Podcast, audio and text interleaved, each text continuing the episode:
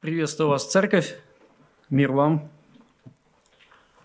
А, радуюсь возможности быть сегодня а, с вами в общении, даже находясь на расстоянии.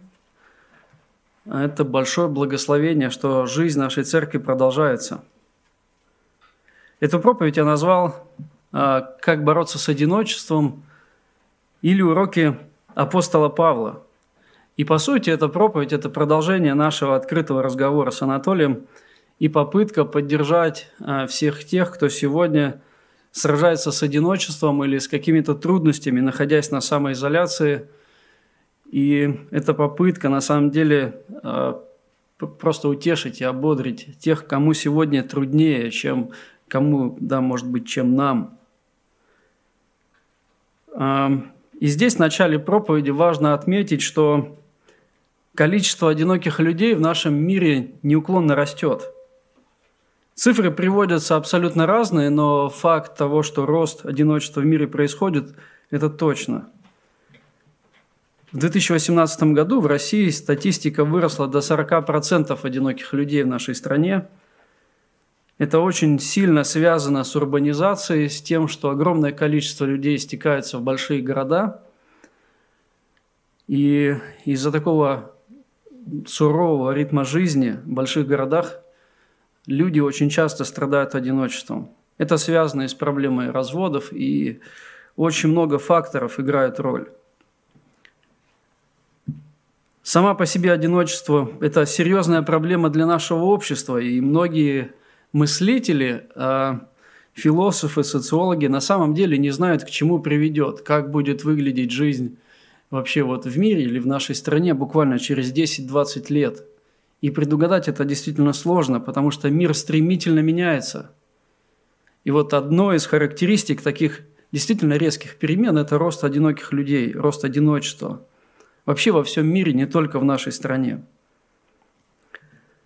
А, я думаю, что когда я размышлял, готовился к этой проповеди, думаю о том, что а, аудитория слушателей сегодня, она разделится, скорее всего, на две части – одна часть людей, для которых это действительно проблема станет актуальной, и это будет действительно важным размышлением для них, и будет, скорее всего, будет часть людей, для которых эта проблема не является сегодня актуальной. Это может быть люди семейные, люди, которые обладают да, каким-то общением, даже находясь на самоизоляции.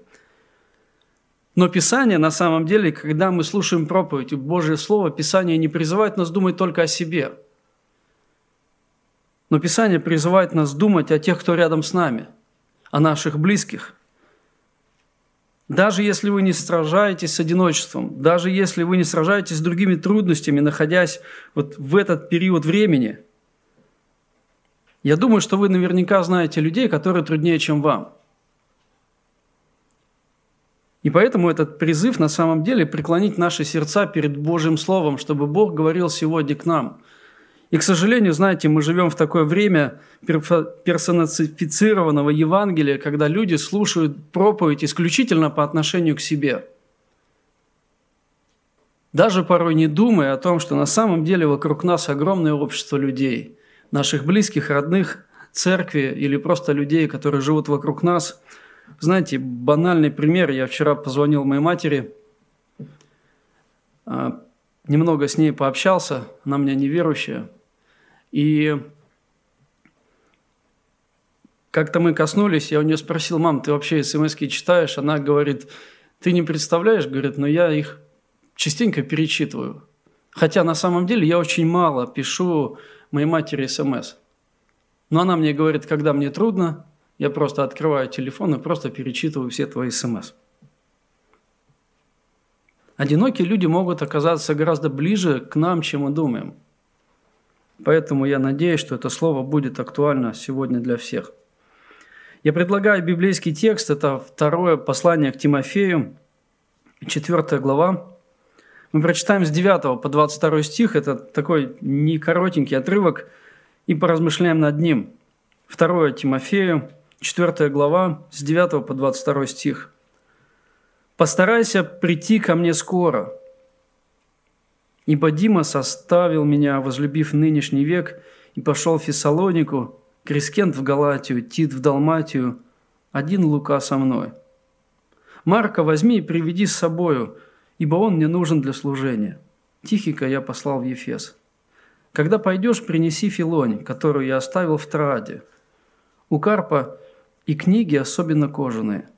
Александр Медник много сделал мне зла, да воздаст ему Господь по делам его. Берегись его и ты, ибо он сильно противился нашим словам. При первом моем ответе никого не было со мною. Но все меня оставили, да не вменится им. Господь же предстал мне и укрепил меня, дабы через меня утвердилось благовестие, и услышали все язычники, и я избавился из львиных челюстей. Избавит меня Господь от всякого злого дела и сохранит для своего небесного царства. Ему слава во веки веков. Аминь. Приветствую Прескилу и Акилу и дома Несифоров. Яраст остался в Каримфе, Трофима же я оставил больного в Мелите. Постарайся прийти до зимы. Приветствуют тебя и Вул, и Пут, и Лин, и Клавдия, и все братья. Господь Иисус Христос со Духом Твоим, благодать с вами. Аминь. Немножко поразмышляем о, о контексте, об обстоятельствах, вот, в которых находится сам апостол Павел. Знаете, наверное, глядя на этот текст, нельзя сказать, что одиночество это было самой большой проблемой апостола Павла. На самом деле, находясь вот в этих условиях, когда Павел пишет послание Тимофею, обстоятельства были куда более сложными, чем одиночество. Но вот эти уроки апостола Павла, которые мы извлечем, они на самом деле важны для всех, в том числе для тех людей, которые сегодня сталкиваются с трудностями в связи с одиночеством, либо с какими-то еще. На самом деле, одиночество добавляло боли в жизнь апостола Павла в тот момент – и вот читая этот отрывок, я надеюсь, что вы проникнетесь не просто содержанием отрывка, но настроением отрывка. То, то с каким настроением пишет Павел. Настроением любви, заботы, и в то же время грусти и надежды и радости во Христе. Ну, первое обстоятельство апостола Павла – Павел в тюрьме, в ожидании скорой смерти. Именно поэтому Павел просит прийти Тимофея поскорее, до зимы – в этом же втором послании, только немножко раньше, в 4 главе, в 6 стихе, Павел пишет, «Ибо я уже становлюсь жертвою, и время моего отшествия настало». Павел реально ждет смерти и понимает, что ему осталось совсем-совсем немного. Апостол торопил Тимофея, потому что не знал, успеет ли Тимофей прийти. Потому что представьте, вот это послание должно дойти до Тимофея – Потом Тимофей должен собраться и вернуться обратно, и это заняло бы несколько месяцев. И на самом деле неизвестно, а, успел ли Тимофей. Потому что мы знаем по преданиям, апостол Павел так и не вышел из этой тюрьмы и был обезглавлен. И мы не знаем, на самом деле, произошла ли эта встреча, которую так ожидает Павел. Еще одно обстоятельство. Павла оставляет Димас, и Крискент, и Тит уходят в другие города – это были э, очень важные люди в жизни апостола, были его сотрудники, сподвижники, единомышленники. И очевидно, что уход Димаса был болезненным для Павла. Потому что Димас оставил меня, он предпочел благо этого мира и ушел в Фессалонику. Крискент ушел в Галатию, а Тит в Далматию. Это в новом русском переводе. Димас оставил меня. Это было болезненно для апостола Павла. Дальше Павел говорит о том, что в своем служении он нуждается в помощи Марка. Еще одно обстоятельство Тихика он отправляет в Ефес. Это 12 стих. Про Марка это 11 стих. То есть, по сути, по каким-то стечениям обстоятельств, а, либо по решению самого Павла, а, люди расходятся, и его команда, она редеет – он остается фактически, он остается один. Еще одно обстоятельство Павел просит принести ему плащ и книги. Это на самом деле тоже важно, потому что вот это филонь, постарайся прийти до зимы, потому что этот филонь – это тяжелый такой дорожный плащ, который бы послужил Павлу одеялом. Он говорит ему, постарайся прийти до зимы, это 21 стих, потому что в камере, римской камере было довольно холодно и сыро. И Павел не знает, как он переживет зиму. Поэтому он торопит Тимофея и пишет, принеси мне плащ, принеси книги. Это тоже на самом деле добавляет переживаний в сердце апостола Павла. Знаете, мы иногда смотрим на Павла как на супермена и думаем, что ему ничто человеческое не чуждо. Но на самом деле Павел обычный человек, который точно так же думал, как я переживу зиму просто в холоде и сырости. Еще один момент болезненный для Павла – это кузнец Александр, который причинил Павлу много зла. Это тоже на самом деле добавляет боль апостолу Павлу. Александр Медник много сделал мне зла, да воздаст ему Господь по делам его. Знаете, существует версия, согласно которой Александр прибыл в Рим с целой командой людей, которые свидетельствовали на суде против апостола Павла. То есть фактически это была такая довольно сильная оппозиция против служения и вообще личности самого апостола. Я не знаю, представьте вы, если против вас выступит группа людей на суде – будут обвинять вас и, возможно, добиваться вашей казни. Наверняка это не просто пережить. Все это усложняется тем, что на первом заседании суда Павел остается один. Вы представьте, есть обвинители, есть люди, которые хотят э, осуждения Павла.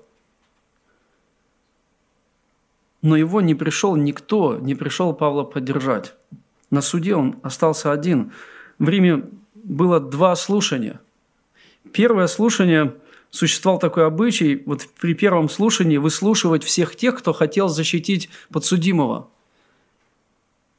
И, по сути, собирались люди, которые хотели выступить в защиту, просто говоря о нем, возможно, что-то рассказывая, хорошее об этом человеке, но в случае с Павлом никого не было с ним, все его оставили. Еще раз повторюсь, была оппозиция. Но никто не пришел его поддержать просто даже своим присутствием, не, не то, что говоря уже каким-то голосом или словом. Павел остался один. Даже Лука, который был с Павлом, почему-то его не было на суде. И мы не знаем почему. Понимаете, в тот момент, когда пишет, Павел пишет послание – вот такое стечение обстоятельств, он остается практически один. Многие друзья просто вынуждены оказаться в других городах. Дима составляет Павла, на суде он один. А, на него есть такой прессинг и а, давление со стороны Александра и других людей. Он не знает, как переживет зиму, он находится в камере, в сырой, холодной камере, один, возможно, закованный в цепи. Он ожидает скорой смерти – преданный, брошенный многими друзьями, он столкнулся с такой реальной угрозой жизни, он не знает, как переживет зиму, и вот в этих обстоятельствах Павел пишет письмо Тимофею, укрепляя и ободряя его. Знаете, читая этот отрывок, можно увидеть такое скорбящее сердце апостола, который не падает духом, продолжает доверять Христу и служить другим. Вот в этот тяжелый для него момент – Это на самом деле непростые обстоятельства для Павла. И теперь поразмышляем, как нам, христианам, бороться с одиночеством. И первое, что, о чем я хочу сказать, смотря на этот текст, размышляя над этим словом, первая мысль – не игнорируйте проблему –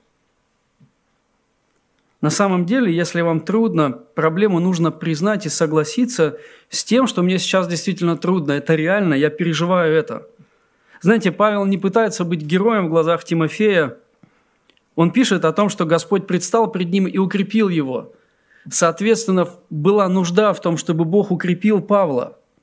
Смотрите, что он пишет. Господь же предстал мне и укрепил меня, дабы через меня утвердилось благовестие, и услышали все язычники, и я избавился от львиных челюстей. Он в них был. И на самом деле Павел довольно честно пишет о своих проблемах. Он говорит о том, что ему трудно, и не скрывает этого. Он пишет о том, что он нуждается в помощи Марка, он ждет Тимофея. Вы знаете, здесь есть на самом деле очень большая опасность. Сегодня у современных христиан есть очень большая опасность э, делать вид, что все хорошо. Делать вид, как будто меня это не касается, как будто ничего не происходит. На самом деле сегодня в нашей культуре человеку не хочется открывать свою уязвимость и слабость. Мы живем, когда ценится, э, знаете, такой позитив, когда ценится успех, какие-то достижения люди пытаются демонстрировать всему миру, в частности, через Инстаграм или через другие соцсети.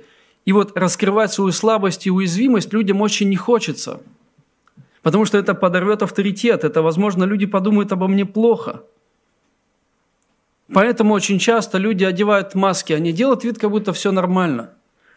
На самом деле у меня был в жизни пример, когда мой самый близкий друг – Честно, у меня никогда, наверное, больше не будет настолько близкого друга, как он. Мы с ним с самого детства были вместе. Провели просто очень много времени в размышлении над Библией и так далее. Когда я ушел в армию и вернулся из нее, я увидел в нем просто в его жизни перемену. Знаете, просто глаза потухли. Он был верующим, но у него просто потухли глаза – я задавал ему множество вопросов. «Паш, что случилось? Почему? Расскажи, поделись». Я обижался на него, пытался как-то достучаться до его сердца, но он просто мне говорил, у меня все нормально, не переживай, все хорошо. Сегодня его нет живых. Он умер. У него реально очень трагичная судьба. И, к сожалению, к сожалению, когда-то, вот этот период времени, он выбрал такой путь – просто играть роль позитивного классного парня, но я видел, что с ним что-то не так. И сделать с этим ничего не мог. Есть реальная, знаете, такая проблема побега от проблемы одиночества, и люди часто избегают вот даже признать, что проблема это есть. Люди прибегают к разным способам, как бороться с одиночеством, но на самом деле они не работают. И Писание призывает нас быть честными и открытыми – что меня удивляет, что Павел не стеснялся писать о своих нуждах, не стеснялся просить помощи. Он об этом открыто говорил. Он открыто говорил о том, о чем он переживает. Он даже писал в других посланиях о своих страхах, о переживаниях. Но я знаю, что есть люди, которым дается, вот быть открытыми дается очень трудно. И это слово для вас. Смотрите, что пишет Павел в этом отрывке – я постараюсь вот передать настроение этого отрывка. Постарайся прийти ко мне скоро. Марка возьми и приведи с собою, ибо он не нужен для служения. Когда пойдешь, принеси филонь, который я оставил в Троаде у Карпа, и книги, особенно кожаные, и в конце постарайся прийти до зимы. Постарайся прийти до зимы. Не играйте роль героев, не играйте роль позитивных людей – не играйте роль таких, знаете, мощных, у которых никогда не бывает проблем. На самом деле это неправда, мы все уязвимы, мы все слабые. Постарайтесь быть честными и перед Богом, и перед собой, и перед другими людьми. И если вам трудно, если вы действительно переживаете боль внутри, позвоните, напишите, ищите помощи или поддержки. Знаете, на самом деле, как здорово, что у нас есть община верующих – и я очень благодарен многим братьям, которые в трудные моменты звонят и пишут. Которые не остаются вот с этой болью одни и не пытаются играть роль. И я благодарен Богу за то, что такие братья есть, потому что у нас есть возможность ответить на нужды друг друга и просто друг другу служить. Не игнорируйте проблему. Ее не игнорировал Павел, он, он не играл героя, роль героя – он честно признавал, что ему трудно, и он нуждается в помощи. Еще одна мысль, следующая мысль. Не обвиняйте в своих обстоятельствах других. Павлу действительно трудно. И он сильно переживал, что вот на этом первом слушании суда никто не пришел его поддержать. Я думаю, нам было бы очень больно, когда нам трудно, мы бы оказались таким предательством. Все комментаторы толкователи Писания пишут, что, скорее всего, из-за страха гонений друзья отказались прийти к Павлу на суд. Но заметьте, Павел не обвиняет этих людей в своих обстоятельствах. Вот нет нотки обиды в том, что он пишет. Павел не носит на сердце злобу и обиду. Он пишет о переживаниях честно. Я остался один. Он констатирует этот факт. Он передает эту грусть, но вместе с тем не обвиняя, не тая злобу на других. Смотрите, это 16 стих. «При первом моем ответе никого не было со мной, но все меня оставили, да не вменится им». Даже когда речь идет о кузнеце Александре, вот тот кузнец, который причинил Павлу много зла, и здесь он тоже не злится на него. Александр Медник много сделал мне зла, да воздаст ему Господь. Нам, э, нам может показаться, что вот здесь немножко Павел не выдержал и все-таки разозлился на него. Но на самом деле это перекликается с другим текстом послания к римлянам в 12 главе, в 19 стихе. Не мстите за себя, возлюбленные, но дайте место гневу Божию, ибо написано «мне, мне отмщение я воздам», говорит Господь. Вот именно это и делает апостол. Он просто отдает это в руки судьи, настоящего судьи, и говорит, я не буду его судить, да воздаст ему Господь. Павел констатирует факт. Он действительно противостоит мне, он действительно сделал много мне зла. Но он не осуждает его в сердце и говорит, это сделает Господь. И делает это очень правильно – знаете, у людей, которые переживают одиночество, либо другие трудности, есть искушение обвинять в этом других. Либо смотреть с завистью на тех, кто живет по-другому, что, возможно, у кого-то легче или чуть-чуть лучше. Павел не завидует и не обвиняет. И Павел не давит на жалость. Посмотрите, какой несчастный. Ах, какие все плохие вокруг. Он честно делится тем, что переживает. Он передает эти факты – передает свое настроение, но вместе с тем не обвиняет. Не обвиняет никого. Знаете, я помню, в юности я столкнулся с одиночеством еще с самого детства. И уже когда, будучи подростком, 90-е годы, я был в одно, я был, наверное, точнее, не, не, не наверное, а точно был самым бедным в классе. Моя семья была самой бедной в классе. И таким образом вся моя компания, это стали а, такие отмороженные ребята всего нашего поселка. Многих из них было только три класса образования. У меня было девять. Почти всех моих друзей посадили в тюрьму. И вот в то время, когда мы жили, не знаю, сдавали металл, бутылки, чтобы хоть как-то выжить, мы очень злились на всех вокруг нас. Мы говорили, не я такой, а жизнь такая.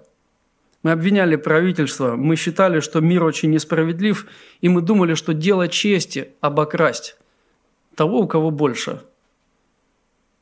Обокрасть магазин, либо что-то еще. Именно поэтому моих друзей сажали в тюрьму. Потому что мы считали это дело чести – отомстить тем, кому сейчас хоть немножко легче или лучше. Потому что обвиняли всех вокруг себя в своих обстоятельствах.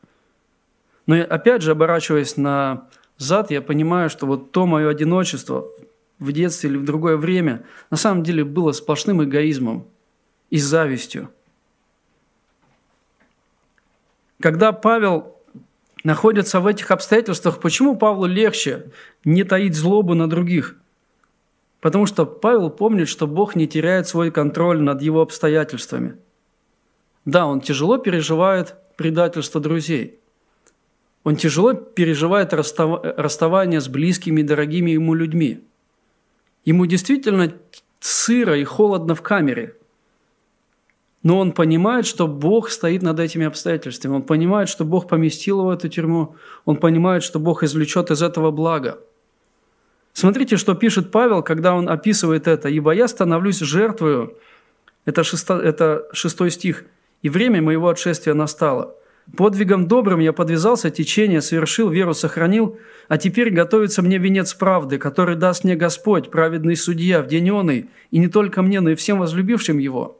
И вот, находясь в этой тюрьме, он говорит, а теперь готовится мне венец правды, который даст мне Господь. И он четко понимает, что Бог контролирует обстоятельства и ведет его к чему-то, к большому благу, которое его ждет. Поэтому ему легче пережить эти обстоятельства и не винить никого – Просто понимая, что Бог не теряет контроль над всем тем, что в моей жизни происходит. Когда я оказываюсь один, Мне будет легче не обвинять никого, когда я буду понимать, Бог поместил меня сюда, вот в эту точку. Я должен здесь быть. Я не знаю для чего, но это точно ради блага. Павел не держит зла на тех, кто его подвел. Он, он не винит ни Бога, ни правительства, ни людей. Мы порой не можем понять, вот почему это все происходит. Но на самом деле, наверное, лучше спросить или задать вопрос, для чего? Господь, зачем? Почему или зачем ты поместил меня сюда, в эти обстоятельства? Знаете, удивительно, но Христос не обвинял своих обвинителей и палачей – он отдавал себя Отцу и молился за тех, кто делал ему зло. Я думаю, вы помните эпизод в жизни Стефана, последний эпизод жизни Стефана, первого мученика. Стефан не обвинял своих обвинителей и палачей, но молился за них. Хотя они были, можно сказать, что эти люди являются виновниками его страданий, но он не обвиняет их, но молится за них. Павел, который вот в тот момент смерти Стефана держал одежды, находясь в этих обстоятельствах, не обвиняет ни друзей, ни правительства, ни кого-то еще, но молится за них. Однажды Иисус сказал такие слова. «Но вам, но вам слушающим, говорю, любите врагов ваших, благотворите ненавидящим вас – благословляйте проклинающих вас и молитесь за обижающих вас. И вот это время, на самом деле, испытание нашей веры. Это испытание нашего послушания, насколько мы будем способны делать то, что говорит нам Христос, находясь в этих обстоятельствах. И, к сожалению, сегодня от многих и от многих людей, можно, хри, христиан, можно услышать просто массу критики в адрес а, правительства, либо кого-то еще – это слово сегодня для вас. Благословляйте проклинающих вас и молитесь за обижающих вас. Любите врагов ваших и благотворите ненавидящим вас. Когда мы сражаемся с одиночеством, либо с другими сложностями, нам важно помнить, что вот в эти обстоятельства помещает нас Бог, а никто другой, и никто другой. Бог имеет на это право.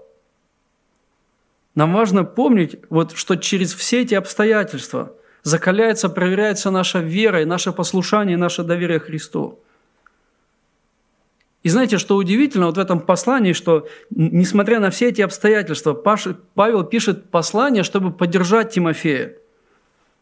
Это не жалоба, это честный разговор. Это открытый разговор апостола Павла, как настоящего мужчины и христианина, который не обвиняет других, но призывает, э, призывает Тимофея держаться – даже когда ему трудно самому. Он не стесняется просить помощи, но не обвиняет других. Помните о том, что ваша жизнь в Божьих руках. Еще один важный момент из этого текста. Помните, что рядом с вами Бог. Павлу действительно трудно, он практически перед смертью, покинутый всеми, а, просто сталкивается с ужасными на самом деле страданиями – и мы с вами знаем по преданию, что Павел не был освобожден, и повторюсь еще раз, он умер, приняв мученическую смерть. И мы не знаем, дождался ли Павел Тимофея. И вот нам на самом деле довольно сложно понять, вот что в этом сердце Павла происходило в тот момент. И вот что он пишет. «Господь же предстал мне и укрепил меня, дабы через меня утвердилось благовестие». Господь никогда не покидает своих детей. На, на самом деле вот это место Господь же предстал мне, ну, сложно понять, что это действительно значит. Я много времени провел, чтобы понять, вот что это значит, Господь же предстал мне. Было ли это видение или еще что-то, но это точно Господь дал понять, что я с тобой. Я рядом. Скорее всего, это было какое-то сверхъестественное вмешательство, когда просто Бог дал понять, что я с тобой рядом. Я не покидаю тебя. Потому что Павлу было реально трудно, и Господь предстал пред ним и укрепил его. Но абсолютно точно, что в этот период жизни Павел не был один, Бог был рядом. Бог на, знаете, Бог на практике выполняет свое обещание не покидать своих детей. В Ветхом Завете есть один потрясающий текст, Второзаконие, 31 глава, 6 стих. Будьте тверды и мужественны, не бойтесь и не страшитесь их, ибо Господь Бог твой сам пойдет с тобою и не отступит от тебя, и не оставит тебя». Это удивительное обетование, которое написано в Ветхом Завете. Новый Завет говорит о том же самом. Христос говорит своим ученикам, «Я с вами во все дни до скончания века. Аминь». Я думаю, вы помните тот эпизод со Стефаном, когда Стефан, уже умирая, увидел Бога на небесах. И здесь мы читаем, что перед смертью каким-то особенным образом Бог поддерживает Павла. У нас есть неисчерпаемый источник надежды и веры, и радости того, что Бог, несмотря на все обстоятельства, всегда рядом. Он рядом со мной, я не одинок. Бог не покинул меня. Я думаю, что на самом деле многие из вас, те, кто смотрит, слушает эту проповедь, я думаю, вы наверняка уже убеждались в истинности этих слов, что Бог на самом деле никогда не покидает вас. Я знаю, насколько это трудно, когда мы сталкиваемся с искушениями, как будто даже Бога нет рядом. Но Писание призывает нас верить Божьему Слову, а не нашим чувствам. Поэтому Бог никогда не покинет вас – вы знаете, мы никогда не переживем абсолютного одиночества, потому что абсолютное одиночество вместо нас пережил Христос. Он был покинут Отцом, чтобы мы, Его дети, никогда не были покинуты Отцом. Он был разлучен с Отцом, чтобы мы больше никогда не разлучались с Ним. Евангелие от Марка, 15 глава, 34 стих – в девятом часу возопил Иисус громким голосом «Илаи, Илаи, лама свахмани», что значит «Боже мой, Боже мой, для чего Ты меня оставил?» И вот в этот момент Христос переживает единственное в своей истории разлучение с Отцом. Для того, чтобы мы больше никогда не разлучались с Богом. Христос говорит такие слова. «И я умолю Отца, и даст вам другого утешителя, да пребудет с вами вовек, Духа истины, которого мир не может принять, потому что не видит его и не знает его, а вы знаете его, ибо он с вами и пребывает, и в вас будет. Не оставлю вас сиротами, приду к вам». Это Евангелие от Иоанна, 14 глава. «Не оставлю вас сиротами, приду к вам». Знаете, это удивительная евангельская истина в том, что Христос через свое одиночество приобрел наше усыновление. И мы сегодня с вами являемся Божьими детьми, Его наследниками – и Бог никогда не оставит своих детей. Это факт. Поэтому мы никогда не переживем одиночество. Помните, что Бог всегда рядом с вами. Еще одна мысль, следующая мысль. Рассчитывайте на Его поддержку. Бог не просто явился Павлу, Бог не просто похлопал его по плечу и сказал, я рядом, держись, но здесь такое есть добавление. Господь же предстал мне и укрепил меня. Укрепил изнутри, придал сил, укрепил веру, чтобы Павел смог выдержать эти испытания, с которыми столкнулся. И, кстати, интересно, что вот в тот момент, в результате вот этого укрепления Павла, а, Бог дал ему мудрости отстоять так скажем, на суде, и он говорит, я избавился от львиных челюстей. На самом деле Бог не всегда меняет наши обстоятельства, но всегда дает силы их перенести. В нашей жизни никогда не будет обстоятельств, которые окажутся сильнее нашей веры или сильнее потенциала нашей веры. Потому что Бог обещает через обстоятельства проходить рядом с нами и поддерживать нас и укреплять нас – В конце концов, мы знаем, что Павел был осужден и казнен. То есть вот от следующих обстоятельств Бог его не избавил. Он оказался в обстоятельствах трагичных. Но он пишет, я течение сохранил, веру, течение совершил, веру сохранил. Теперь готовится мне венец. Бог не всегда меняет обстоятельства, Бог не всегда так скажем, все, всякими благами человеческими окружает нашу жизнь, но Он всегда проходит рядом с нами все эти обстоятельства. Удивительный текст 1 Коринфянам 10 глава 13 стих «Вас постигло искушение, не иное, как человеческое, и верен Бог, который не допустит вам быть искушаемыми сверх сил, но при искушении даст и облегчение так, чтобы вы могли перенести». Это удивительная истина, что никакой шторм не разрушит нашу веру. Никакой шторм. Если мы действительно будем доверять, идти к Богу и искать надежды в Нем. Знаете, здесь важно отметить, что Павел не играет, еще раз повторюсь, здесь Павел не бравирует своим мужеством. Он не выставляет себя героем, он говорит честно о трудностях. Он говорит честно о своих переживаниях и обстоятельствах. Но он точно так же честно говорит о том, где он черпает свои силы. Он не просто пишет «я выдержал», «я сильный». Он говорит о том, что Господь предстал мне и укрепил меня. Разве ты не знаешь? Разве ты не слышал, что вечный Господь Бог, сотворивший концы земли, не утомляется и не изнемогает – разум его неисследим. Он дает утомленному силу, изнемогшему дарует крепость. Утомляются, утомляются и юноши, и ослабевают, и молодые люди падают, а надеющиеся на Господа обновятся в силе, поднимут крылья, как орлы, потекут и не устанут, пойдут и не утомятся. Вот такой библейский текст. Книга пророка Исаии. Знаете, у меня был очень темный период в жизни, когда я служил в армии. Это была очередная такая волна одиночества, когда я оказался один верующий на несколько тысяч неверующих. И самым трудным для меня был после подписания контракта третий год службы, когда весь мой призыв уже уехал домой, и я понимаю, что мне еще служить год. Это было просто самое темное время для моей веры. На самом деле я очень сильно падал там, моя вера была практически сломлена в то время. И вот однажды я уже, можно сказать, страдая в депрессии, перестал бриться, а, немного так ухаживать за собой. И я, я просто думал, что если я сейчас не окажусь в церкви, Бог не отпустит меня домой, то просто я останусь неверующим. Вот, наверное, приду к этой точке невозврата. И тогда я просто возопил в сердце к Богу и просто помолился очень просто. Господи, отпусти меня домой.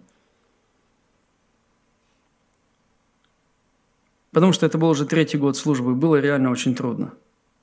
И вот однажды, спускаясь, буквально на следующий день, спускаясь по лестнице, я встречаю комбата, который буквально полчаса просто ругает меня очень сильно. Ругает – это очень культурное слово, потому что там было просто масса некультурных слов – и вы просто не представляете, что я выслушал в тот момент свой адрес, старший сержант в таком виде и так далее, в таком состоянии. И вот когда он уже закончил выливать на себя все помои, я просто говорю ему, товарищ полковник, отпустите меня домой в отпуск. Я просто очень хочу домой. И вы знаете, прошло просто чудо. На следующий день я уже сидел в поезде.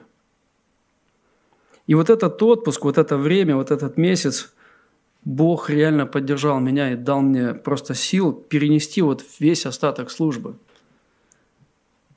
И я думаю, что если бы не было вот этого отпуска, то, скорее всего, меня бы не было здесь.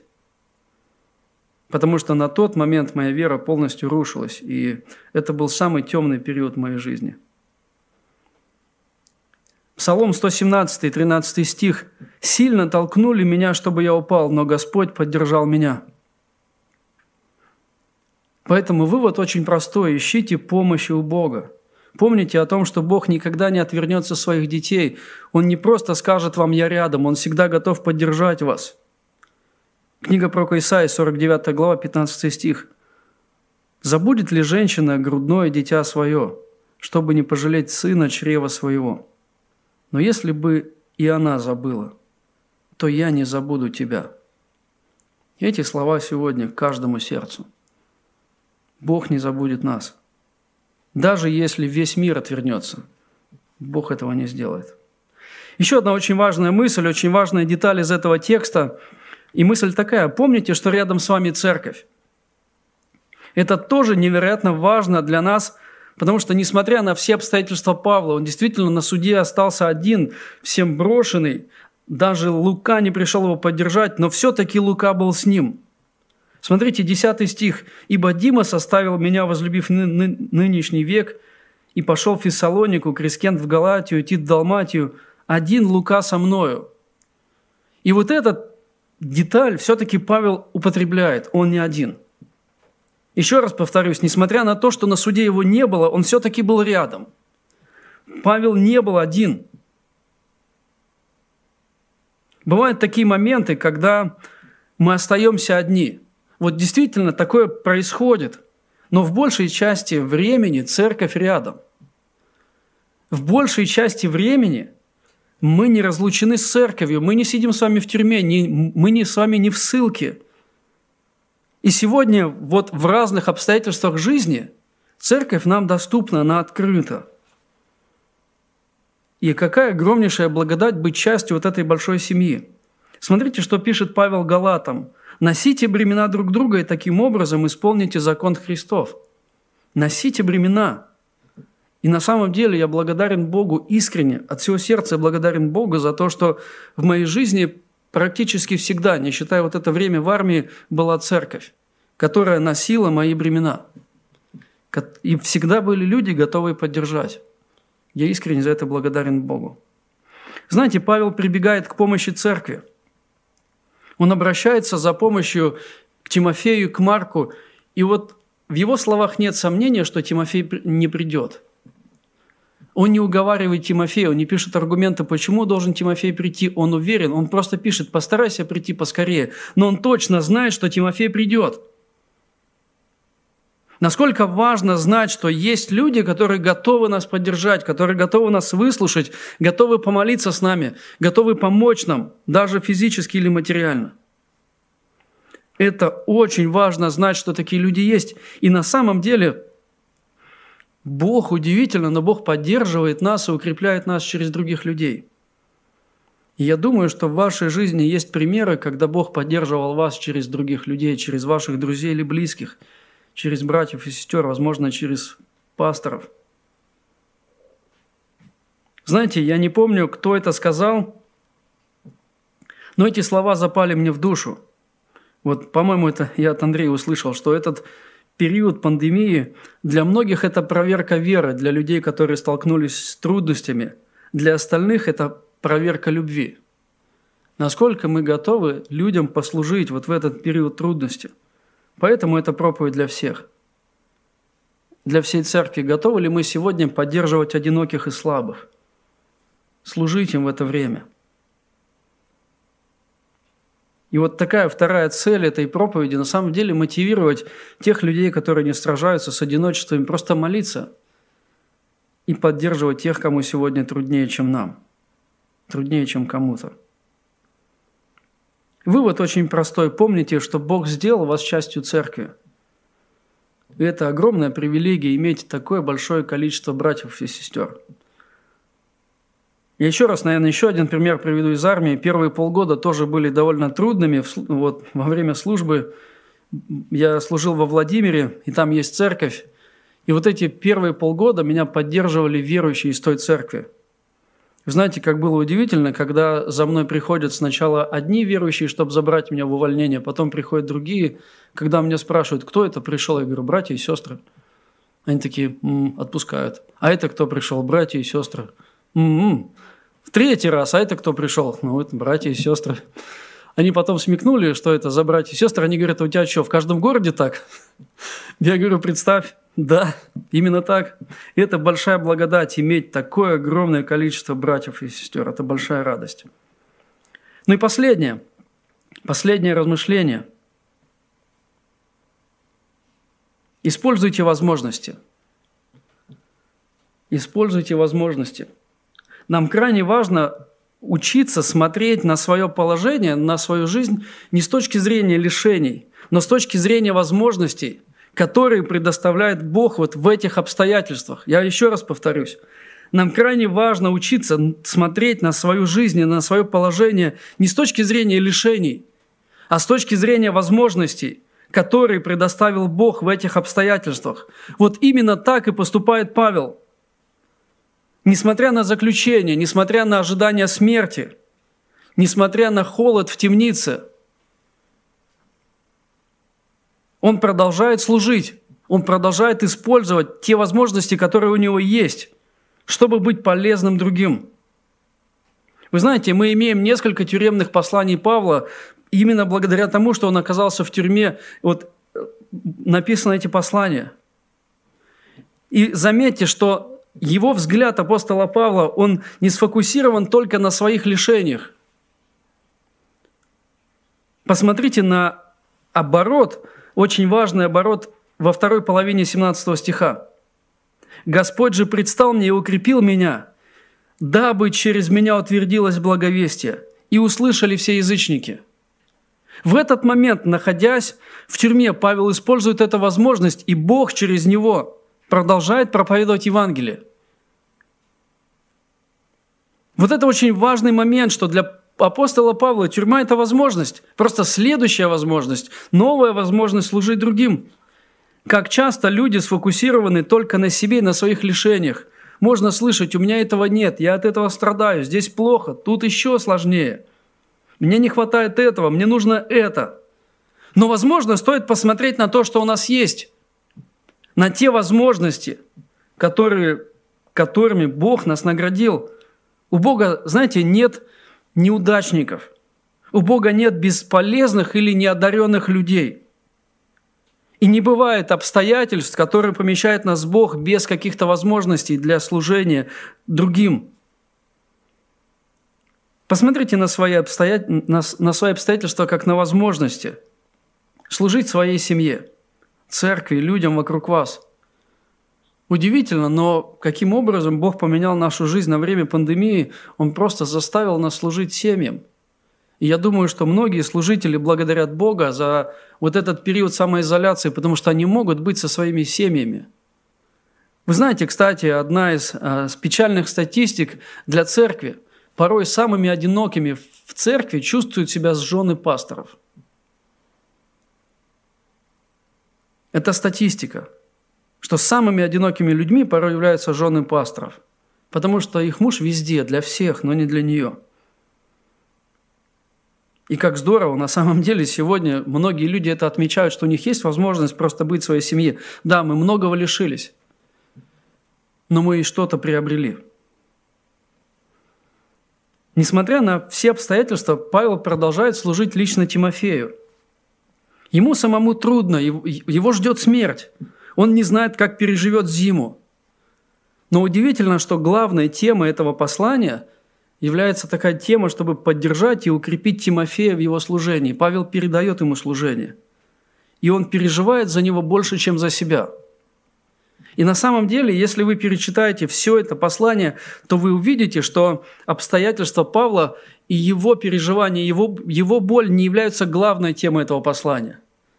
Но его переживания за Тимофея. Вот что беспокоит его сердце больше всего. Я просто буквально зачитаю несколько текстов – Смотрите, вторая глава, а, 2 Тимофея, 1 глава, 6 стих. «По сей причине напоминаю тебе возгревать дар Божий, который в тебе через мое рукоположение». Седьмой стих. «Ибо дал нам Бог духа не боязни, но силы, любви и целомудрия». 13 стих. «Держись образца здравого учения, которое ты слышал от меня, с верой и любовью во Христе Иисусе». Вторая глава, первый стих. «Итак укрепляйся, Сын мой, в благодати Христом Иисусом». И третий стих. «Переноси страдания, как добрый воин». Павел переживает, что Тимофея, кажется, ему будет очень трудно, поэтому он пишет эти, это послание, чтобы укрепить его и поддержать его. Все послание Павла наполнено, знаете, такой любовью к Тимофею, заботой, искренним переживанием за него. И это на самом деле удивительно. У меня такой вопрос – даже напишите об этом в комментарии. Встречали ли вы людей, в комментарии в Ютубе я имею в виду, а, встречали ли вы людей, которые, находясь сами в очень ужасных обстоятельствах, продолжают поддерживать и укреплять других? Возможно, на одре болезни, возможно, страдая от рака или от какой-то еще болезни, люди утешают тех, кто должен утешать их. Люди помогают, хотя сами нуждаются в помощи – я встречал таких людей и благодарю Бога за этот пример. Когда я понимал на самом деле, что вот я сейчас должен говорить тебе то, что ты мне сейчас говоришь. И это на самом деле большое ободрение видеть. Вот, знаете, эти люди никогда не скажут о себе, что они герои, но они ими являются. Потому что они смотрят на обстоятельства. И даже несмотря на всю тяжесть, используют это, чтобы служить другим. И даже собственным примером доверия и радости во Христе. Знаете, это потрясающий пример для нас в том, что на самом деле, даже находясь в трудностях, мы можем да, быть благословением для других. У меня очень простой призыв здесь. Посмотрите на себя, на нашу церковь. Посмотрите на ваше окружение, на тех, кому сегодня трудно, и подумайте, каким образом вы можете послужить им ободрением, помощью или чем-то еще, чем наградил вас Бог – еще удивительная деталь вот в этом нашем отрывке. Павел продолжает заниматься книгами. Когда пойдешь, принеси филонь, который я оставил в Трааде у Карпа, и книги, особенно кожаные. Павел знает, что он скоро умрет. Он знает, что время его заканчивается. Но он продолжает, как ни один брат сказал, он продолжает заниматься самообразованием – он продолжает думать о своей душе, о пользе своей души. Он берет эти книги не только, чтобы пользу принести себе, но и чтобы другим, но он продолжает заниматься с книгами. Это удивительный факт. Он учится, он продолжает учиться. Вы знаете, можно нередко услышать от поколения постарше, которые говорят, ну вот было время, мы служили, вот было время, мы учились, теперь это удел молодых и так далее, и так далее. Но на самом деле возраст и обстоятельства – это не помеха, но чаще всего это отговорки. Просто отговорки, чтобы не делать то, то чего я не хочу. Павел – это потрясающий пример, что несмотря на возраст, несмотря на то, что его ждет смерть, он продолжает учиться. Он продолжает развиваться, чтобы быть полезным для других. Это просто удивительный пример на самом деле для нас, не останавливаться в том, к чему призвал нас Бог. И знаете, что меня очень радует? Когда на наших основах веры я вижу разных пожилых людей, которым, наверное, даже труднее, чем молодым. Объективно труднее. Но они продолжают усиленно заниматься, читать, размышлять, задавать вопросы, писать домашнее задание. Это большое ободрение для нас. Что с возрастом на самом деле люди становятся мудрее, проникновеннее. И я очень надеюсь, что вот этот пример Павла будет полезен для всех. Не останавливаться в том, к чему призвал нас Бог, познавать Его и быть полезным для других. Тут тоже очень простой призыв. Используйте свои обстоятельства для пользы вашей души и для того, чтобы служить другим. Потому что блажение отдавать, даже когда нам труднее, чем другим. Даже, даже когда мы находимся в нужде – отдавать блажение, чем получать. Поэтому Павел, он занимается, чтобы быть полезным для других. Еще раз я повторюсь, повторю эти уроки апостола Павла. Не игнорируйте проблему. Павел этого не делает. И Библия призывает нас быть открытыми и честными. Не обвиняйте других в своих обстоятельствах. Павел этого не делает, этого не делает Христос. Потому что только один судья – это Бог. Помните, что Бог рядом с вами. Он никогда не покинет вас, потому что однажды за наш грех Он покинул Христа. Рассчитывайте на Его поддержку. Бог всегда знает, каким образом поддержать нас. Помните, что рядом с вами церковь. В большую часть нашей, нашей жизни рядом с нами церковь. И используйте возможности – чтобы быть полезными для других. Аминь. Давайте помолимся. Отец, любящий Господь, я благодарен Тебе за то, что Ты через пример апостола Павла и через это слово, через это послание, Господь, Ты даешь удивительное ободрение и назидание лично для моего сердца – я благодарен, Господь, за то, что Ты продолжаешь говорить. И даже, Господь, когда мы не находимся здесь, в этом зале вместе, Ты продолжаешь использовать Свое Слово, чтобы менять нас, чтобы говорить к нам, чтобы делать нас больше похожими на Тебя.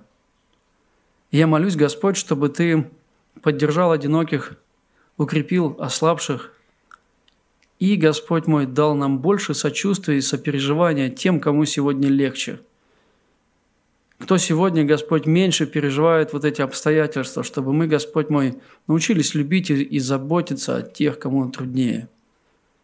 Ты удивительно, Господь, так ведешь нас, что в определенные дни жизни мы можем быть на коне, мы можем быть сильными в вере, без сомнений. Но в какие-то другие дни, Господь мой, мы можем страдать и быть одинокими и мучиться от того, что никого нет рядом. И здорово, Господь мой, что в определенные дни жизни ты учишь нас служить другим, в определенные дни жизни ты посылаешь людей, которые служат нам. И в этом, во всем, Господь мой, есть Твоя удивительная забота о нас, о детях Твоих. И я молюсь, Господь мой, чтобы мы, как дети Твои, были полезными для церкви Твоей. И чтобы, Господь мой, любовь Твоя, она расцветала у нашей общине, и чтобы это становилось очевидным для нашего окружения. Пусть Твое Царство, Господь мой, растет с каждым годом и с каждым днем. Молюсь во имя Иисуса Христа. Аминь.